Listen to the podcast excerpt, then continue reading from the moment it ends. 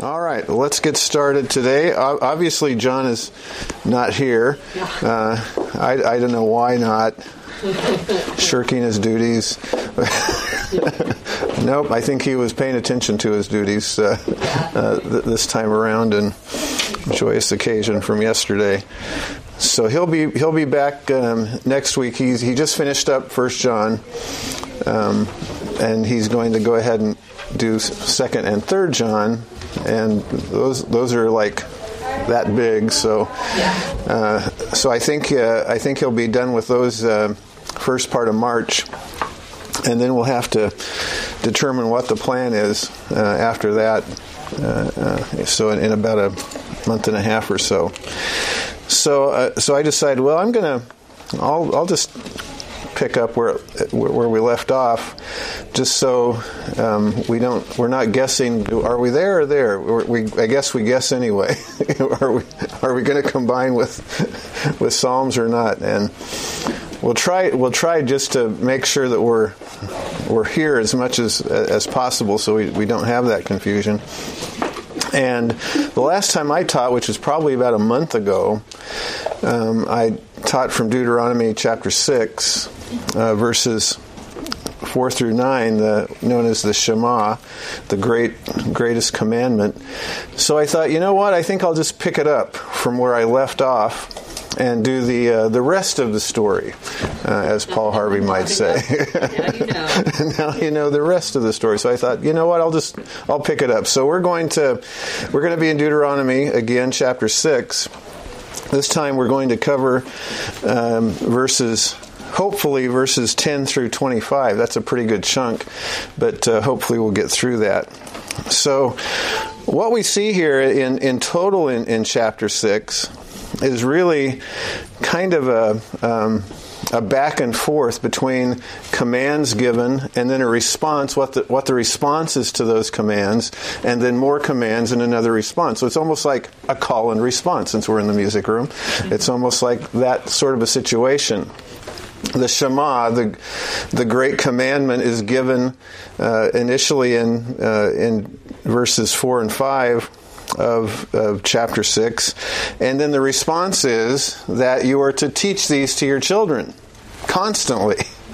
And uh, and so that's that's basically the short form of what we did last time, and and then we see the same kind of structure here, in that we're going to see commands, and then a response to those commands.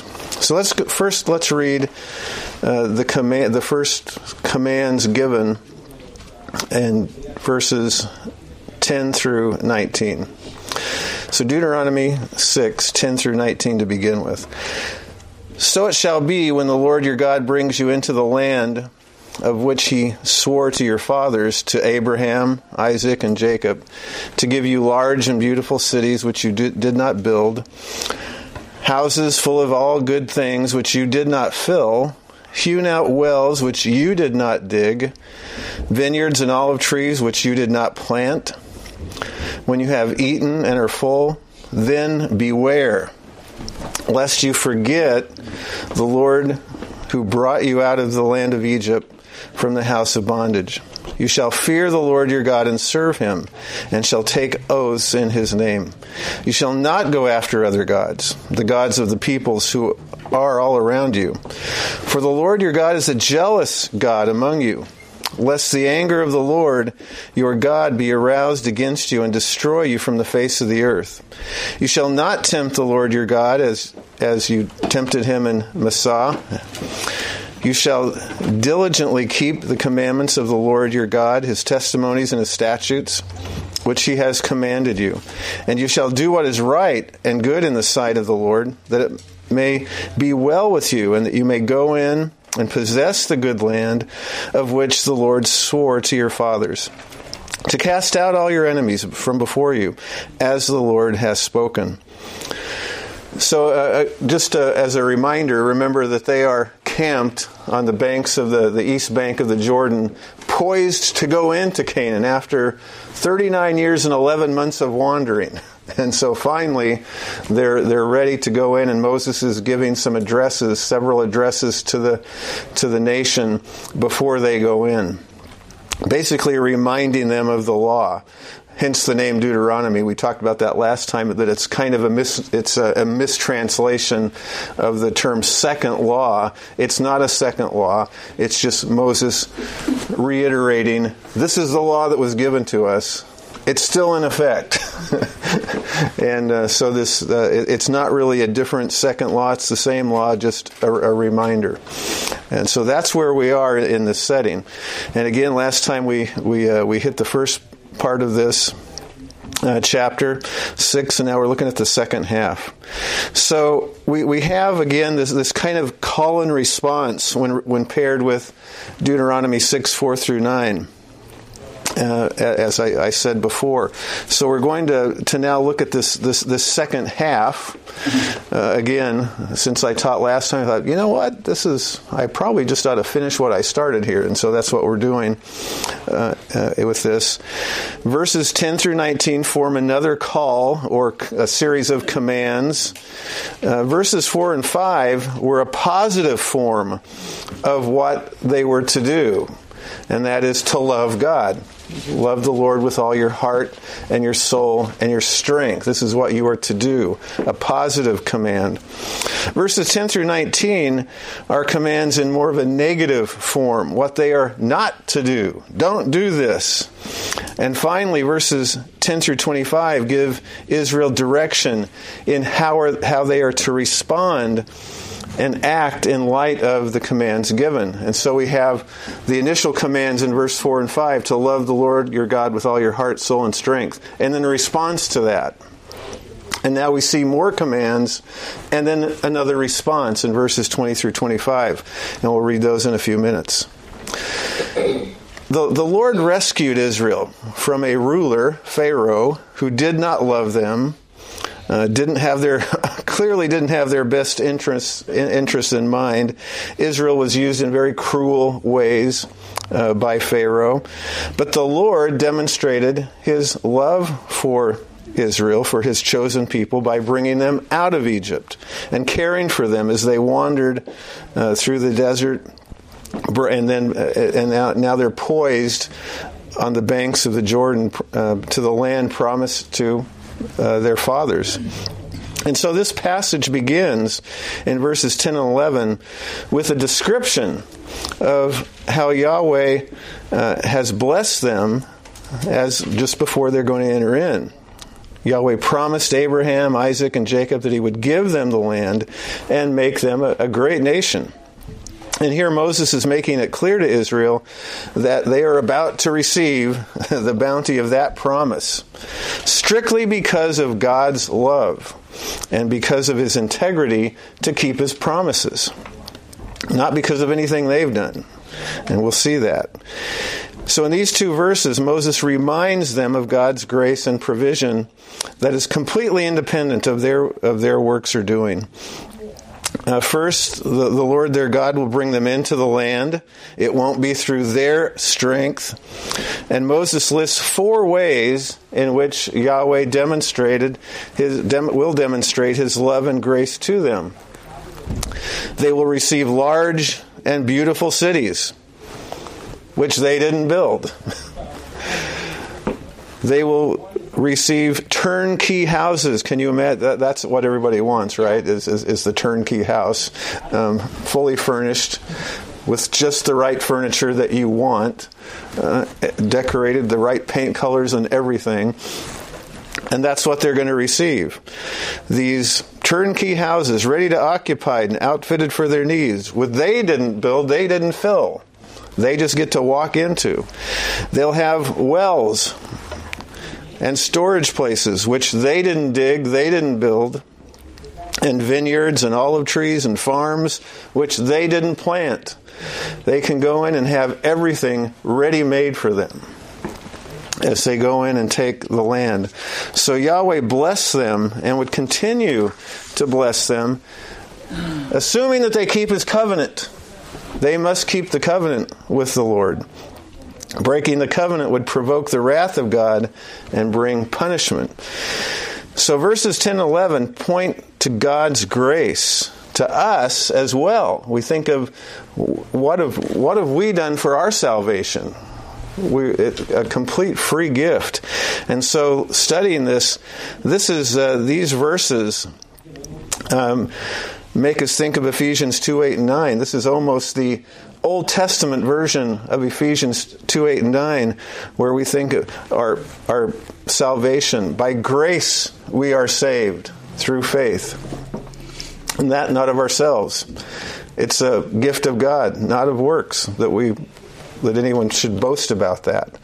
And so we see that here that that's the message that God is giving to the children of Israel is there's nothing that you can boast about here. This, these are free gifts given by the grace of God and His love for you.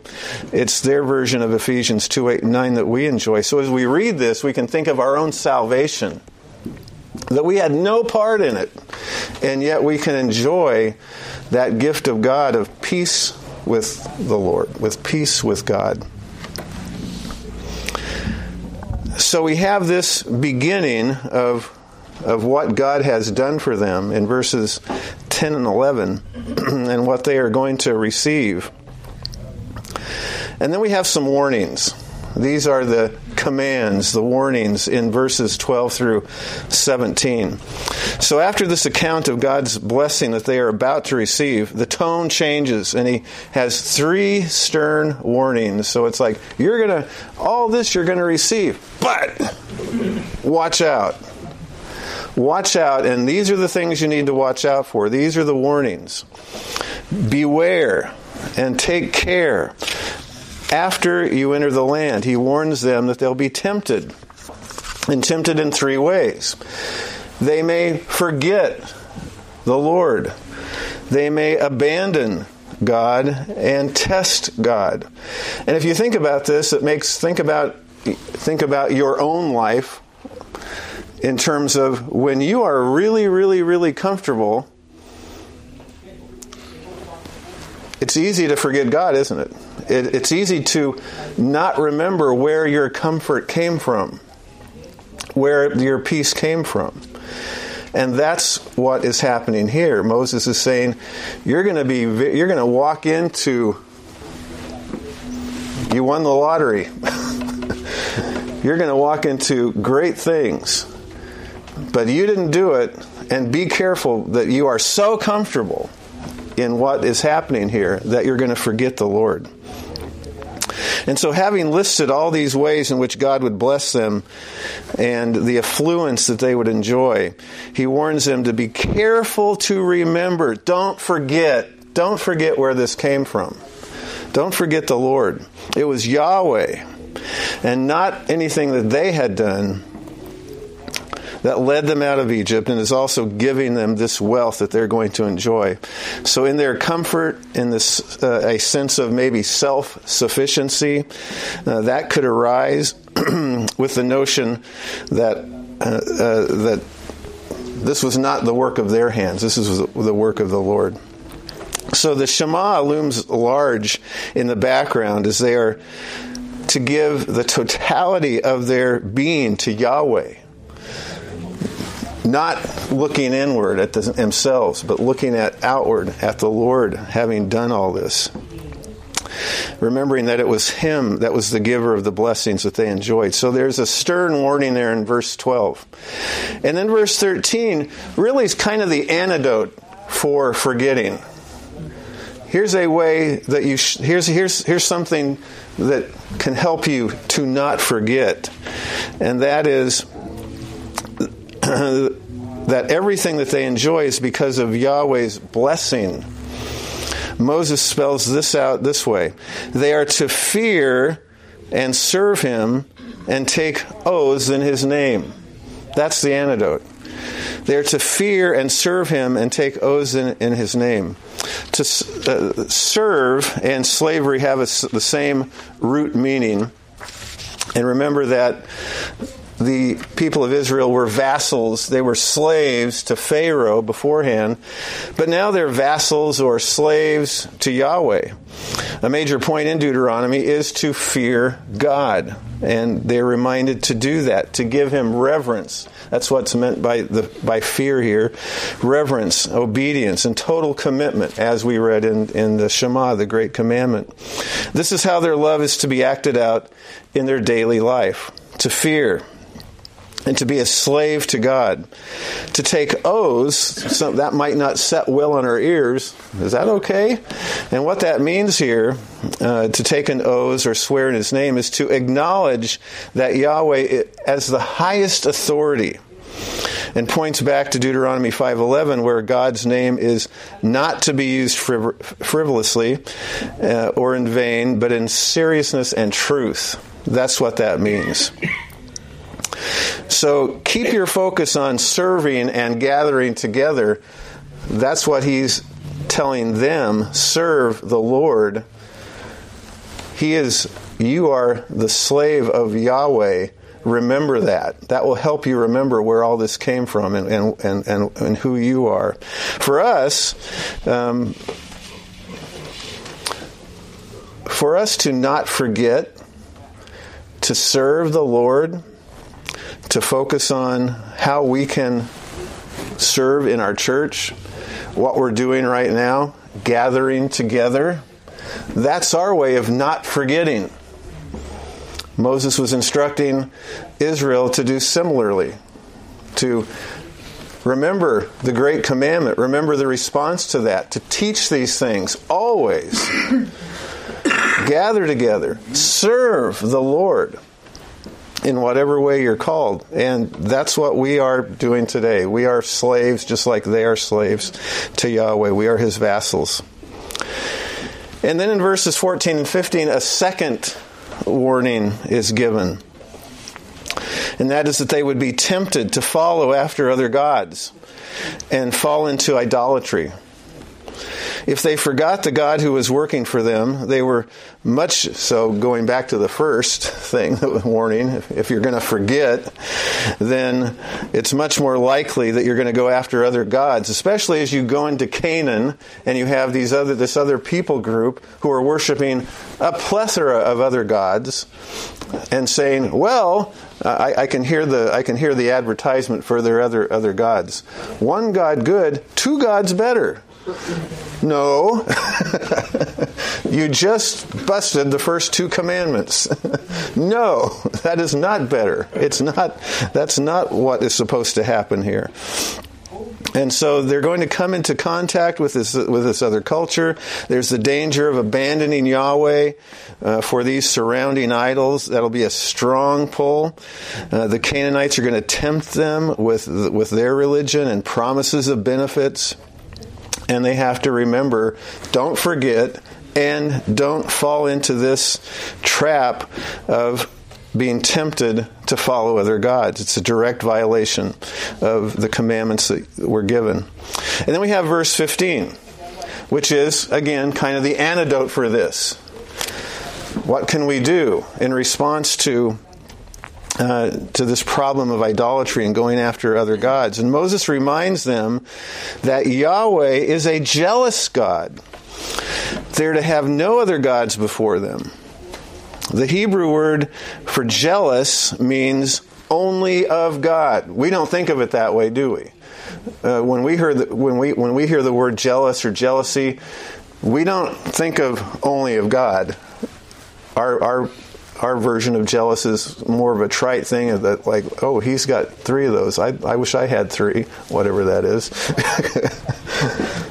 He's got a blue house. I wish I, had, I wish i had a blue house. He's got a red corvette. We talked about red corvettes last time. He's got a red corvette. Wish i had a red corvette. And on and on and on. The frivolous kind of jealousy. That's not what this is the word jealous here means only of God. That's the that's the, the meaning, only of God. Uh, this word for jealousy is is used uh, uh, in Exodus and Deuteronomy six times. Exodus 25, 20 verse five. Um, Exodus 34 verse 14 twice, which we'll read in a minute, Deuteronomy 4:24, Deuteronomy 5, 9, and where we're at right now, Deuteronomy 6:15. In Exodus uh, chapter 34 verse 14, we read this, "You shall worship no other god, for the Lord, whose name is jealous, is a jealous God." So if you remember what jealous means, only of God, whose name is only of God and is only of God. And that's the meaning here, that's the sense. It's, so it's not the same as the, the petty jealousy that we, we normally think of. It's rather an emphasis that there, there will be no tolerance in the worship of other gods. Yahweh is God alone, period. There is no other. He is only of God. It's sort of like saying the uh, the I am. It's another way of uh, it's that sense that Yahweh is the I am. That's the sense used here with the word uh, jealousy. So he demands a commitment to the covenant and to their allegiance to him alone as their God. Practicing idolatry is forgetting the covenant. It's forgetting the truth that there's only one God. This is a covenant violation. This covenant violation demands God's wrath, as we see at the end of, of 15, as a, a, a consuming fire destroying a person from the face of the earth. So, the, the antidote here, in terms of going after other gods, remember, your God is a jealous God. There is only one God, He is the only one of God. Period. Remember that. And then a third warning is given in verses 16 and 17. and that's to not doubt Yahweh or to test him. In verse 16, Moses recalls an incident at a place called Massah, meaning the place of testing. It's actually in, in the Exodus 17, Massah and Meribah. Uh, this is the first instance where the people quarreled with Moses about wanting water. Um, matter of fact, I'm going to skip over to that. Exodus 17, just to look at that that passage. Exodus 17, verses 1 through 7. Just to remember this this this incident of the people. Now, this is this is uh, this is not where Moses uh, had his downfall where he struck the rock when he wasn't supposed to. That's later. Uh, this is where he did because he was supposed to. Uh, verses 1 through 7. All the congregation of the people of Israel moved on from the wilderness of, of, of, of I'm going to say, sin. Sounds better than sin. That's probably the correct pronunciation anyway. They moved on from the wilderness of Sin by stages, according to the commandment of the Lord, and they camped at Rephidim. But there was no water for the people to drink. Therefore, the people quarreled with Moses and said, Give us water to drink. And Moses said to them, Why do you quarrel with me? Why do you test the Lord? But the people thirsted there for water. And the people grumbled against Moses and said, Why did you bring us out of Egypt? To kill us, our children, our livestock with thirst? So Moses cried to the Lord, What shall I do with this people? They are almost ready to stone me. And the Lord said to Moses, Pass on before the people, taking with you some of the elders of Israel, and take in your hand a staff, the staff with which you struck the Nile, and go. Behold, I will stand before you there on the rock at Horeb, and you shall strike the rock, and water shall come out of it, and the people will drink. And Moses did so in the sight of the elders uh, of, of, Israel. And he called the place Massah and Meribah because of the quarreling of the because of the quarreling of the people of Israel and because they tested the Lord saying is the Lord among us or not Massah literally means uh, testing and Meribah means quarreling a place of testing and quarreling is what Moses named the place because that's what was happening there at, at that place. And so here in this in this section of of our uh, passage here, verse 16, you shall not tempt the Lord your God as you tempted him at Massah and, and Meribah, the place of testing and, and quarreling.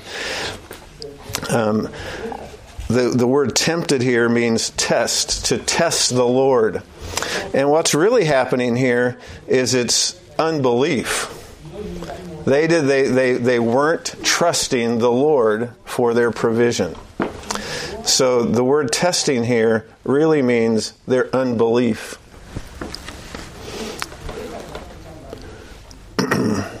so here they are, where God has provided them in so many ways, but they still weren't trusting. And of course, we see that over and over and over and over again. And so the Lord, uh, Moses rather, is warning them not to question God's sovereignty, not to question his power and his ability to preserve them, just as he has in the past. And in 17, we have the antidote to this unbelief, and that's to keep the Lord's commandments. To, to keep his testimonies and statutes. Trust the Lord. So we think of Proverbs 3, 5, and 6. Trust the Lord with all your heart and lean not unto your own understanding. Acknowledge him in all ways, and he will make, make your path straight. And so that's what the antidote is. Trust the Lord. Trust his word, trust his commandments, his testimonies, everything that you have seen him done. You can trust the Lord in his sovereignty. And going back to the uh, the action point of the Shema, write his words on your hearts daily in your hearts, on your doorposts, on the gates of the city. Make sure that you you are in the Word of God and in His will, and you can trust in His sovereignty and His, his provision. And so that's a good lesson for us too today.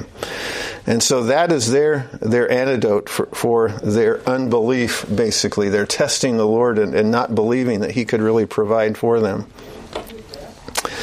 And then this section wraps up in verses 18 and 19. This, these two verses display the conditional aspect of the covenant with Yahweh. That in order for favorable results in the conquest of the land, they are to follow God's commands and are to do what is right and good. God's promise of the land to the patriarchs was unconditional. When he when when the Lord promised this land to Abraham and, and Isaac and Jacob, there were no conditions. It was just, you're going to have this. But now the law has been given, and there are conditions with the next generation that you must do these things for it to go well with you. And so for the patriarchs, it was unconditional, but now as they are about to go into the land, they, they do have to mind their P's and Q's, so to speak, and do what is right and good before the Lord. So Yahweh's desire is that they will love Him. Remember, going back to the great commandment love the Lord your God with all your heart, soul, and strength. And if you do that, following the commandments should not be difficult. You obey out of love, you obey with the right motivation and then it will go well with you. And God's eternal purposes will remain forever. And they remain forever even if you fail. But there will be punishment. Enemies will come in and defeat you, which happens. And there, there may be deportation, which happened. And, and they lose the land, which happened. And so that ha- th- those things happen because of their disobedience. But the covenant, and here's the plug for the millennial series, the covenant is forever. and so they will regain the land, and they will rule, and they will rule all the nations. And so the, the covenant is an eternal covenant, but at the same time, there is judgment for disobedience. And so that section gives us a few of the commands that uh, the, the, second set of commands. The first, the great greatest commandment, and that's to love the Lord your God with all your heart, soul, and strength. And now we have the second set. Don't forget the Lord. Don't go after other idols. Don't test the Lord with unbelief. Don't do these things but trust in the Lord and what He's look back at what He's done for you.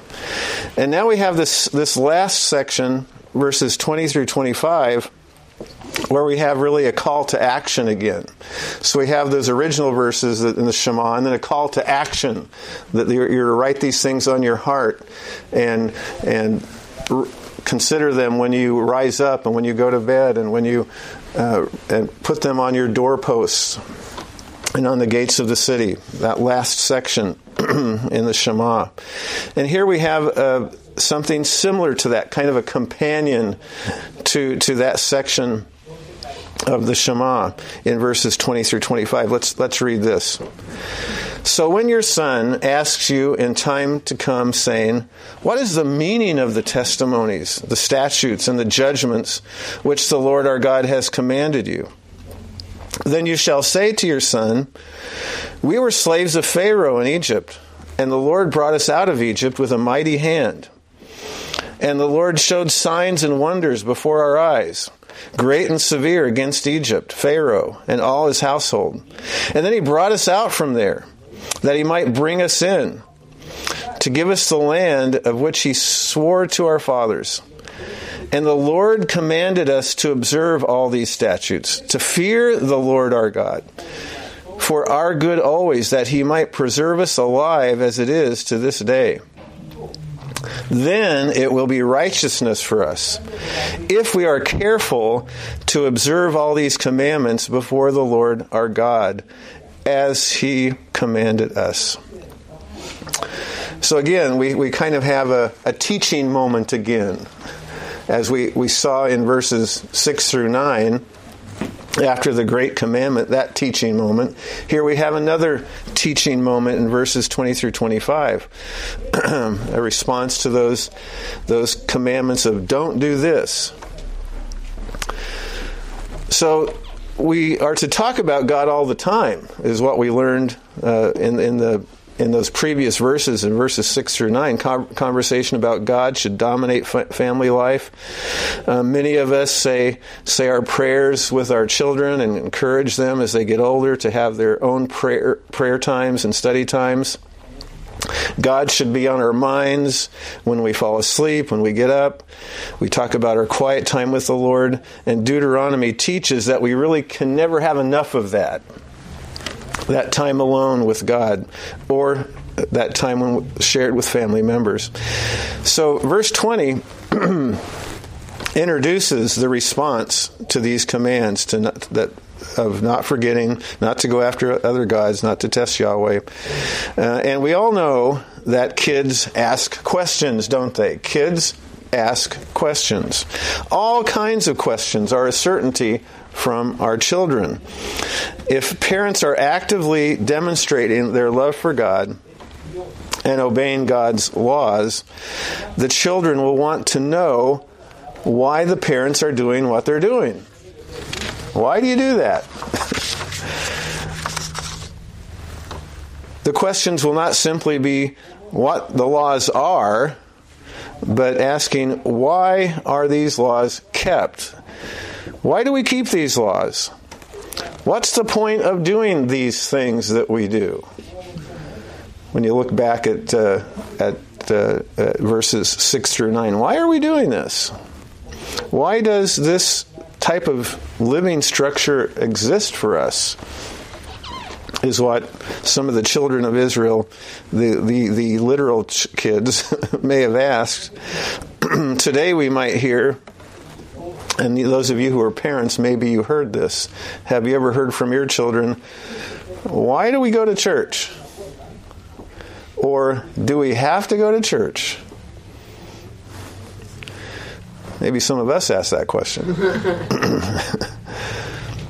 why do we read the Bible? Why do we pray? Verse 20 says we need to give an answer. Why are you going to church today, Dad? It's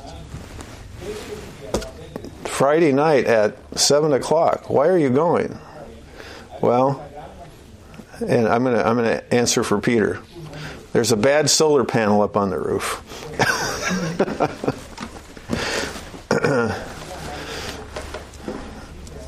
why are you going why are you going to church on Monday afternoon? And I'll answer for Jason. I want to check that AED machine. That is that what it's called? that defibrillator. Why are you doing that? well, I'm serving. I'm serving the Lord in what I'm doing. So we need to be careful that we don't just say because I said so or because even because God said so. Verse 21 says, Then you shall say to your son, meaning talk to your son, instruct your children, explain to them. We should have solid biblical answers, and those answers should be re- reflected in our own behavior biblically, what's our answer to that question? And is that reflected in what we do? Those, those two things are important that they go together in instruction for our children. And so verses, uh, so verses 20, when your son asks you, what does this mean? Then you shall say to your son, you need to teach and then you, you, you see how the, what the response is. We were slaves in Pharaoh. Uh, we were slaves of Pharaoh in the land of Egypt. And he then begins to recount. He tells the story. He tells the story of what happened to them. It wasn't this abstract theological explanation where let me go get out let me go get out my concordance and my Bible dictionary and my and five commentaries to explain this to you. No, just let me tell you the story. Let me tell you the story of God's love for us and what the Lord did here and here and here and here. Let me let me talk to you about God's love. These next three verses, four verses, 21 through 24, then Moses gives a teaching guide for parents, kind of a catechism of, of sorts of questions and answers. They may, they may ask a question, here's the answer. And Moses provides a, a very compact summary of important events that define Israel's relationship with God. The Exodus, how he brought them out of, of the land of Egypt. The land gift, the, the, the gift of land that they're about to embark on in just a few days. The, the patriarchal promise, all of those are included here in these four verses. The parents would tell about being slaves of Pharaoh in Egypt, um, or at least they would tell about their grandparents being slaves of if if uh, if their parents had died, because many of them did die in the the wilderness. But there were stories to tell of being slaves and the Lord bringing them out. They were under the laws and the exploitation of Pharaoh, but now they're under the law of Yahweh, the one who freed them. But unlike the oppression that they had suffered in Egypt, here they're going to live under the rule of Yahweh, which is a gift of a good life, which has already been explained to them, the good life that they are about to embark on and things that are going to be given to them that they had no hand in, and the Lord just provided. All those things that had been promised to their uh, to the patriarchs, their fathers beforehand. So there was no detailed theological discourse. They just told the story, and that's really uh, a, a good lesson for us to tell. Is to tell our story. How did the Lord save us? how has the Lord provided for us? What, what are our blessings? Tell your story. As you get older, I'm sure the the the, uh, the, the, conversations can be deeper theologically, and that's fine. But especially when our kids are younger, they just need to know. They just need to hear the story. And uh, I started to try to sing that song, "Tell Me the Story of Jesus," and and and and if I had if I had a musical person here, I'd say, "Okay, come up here and lead us in. Tell me the story." Anyway, we won't do that. But for them, there were exciting stories to tell, and for us, it's the same thing. We have stories to tell, and we should tell those stories to our kids as they ask us, Why are we doing this? Do we have to go to church? Yes. Here's why. And we explain to them our own salvation, how the Lord rescued us from situations that were very dire and maybe in the middle of right now. Because uh, um, a pastor that we used to sit under said, you know what? Just about, uh, uh, not just about, everybody is either going into a problem or coming out of a problem. There's something that you can point to that you're either coming out of something or you're going into something, or you're right in the middle of it.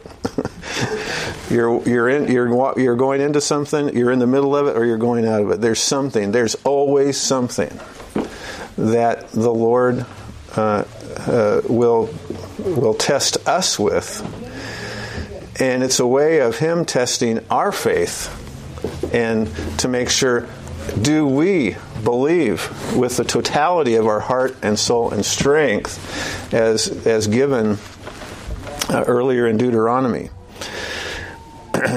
so this is a, again this section these verses 20 through 24 really point to the importance of us telling the story. And then finally, verse 25, Moses provides one more reason for keeping the law. And that will it will be righteousness for them. Obedience will be righteousness for them. Now, we need to be careful about this, don't we? Because what might they think? Or what might we think reading this?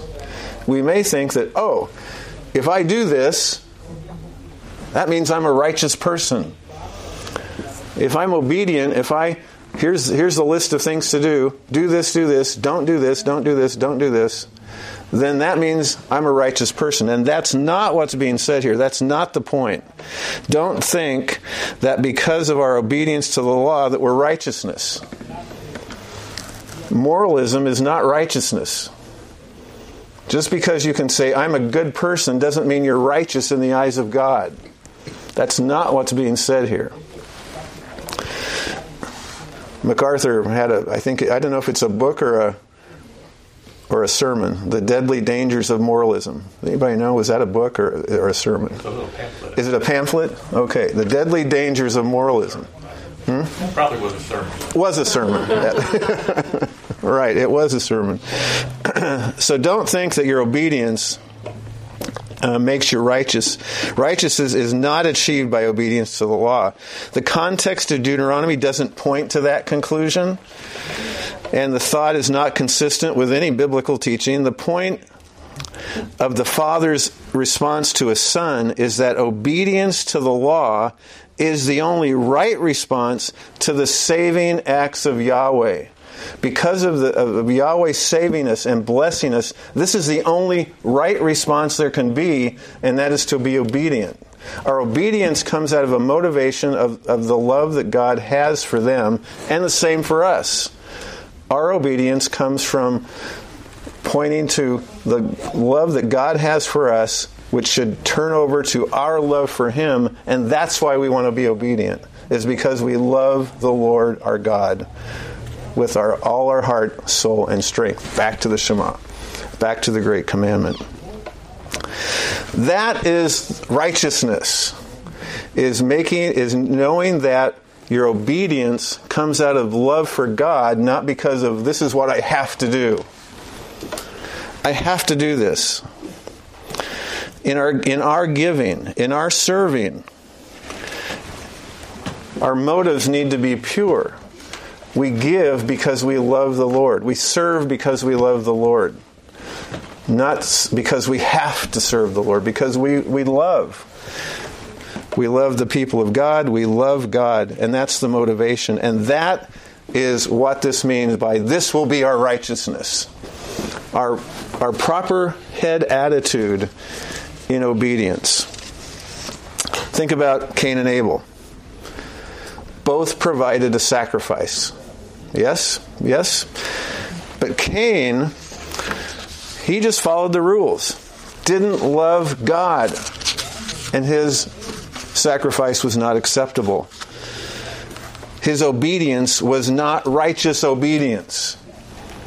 He followed the rule, letter of the law, but it was rejected because of his his not love for God, because he didn't do this out of love. It was not a righteous obedience. Philippians 2 12 through 13 speaks of our work for God because of our salvation and not because of our work, because our work would lead to salvation.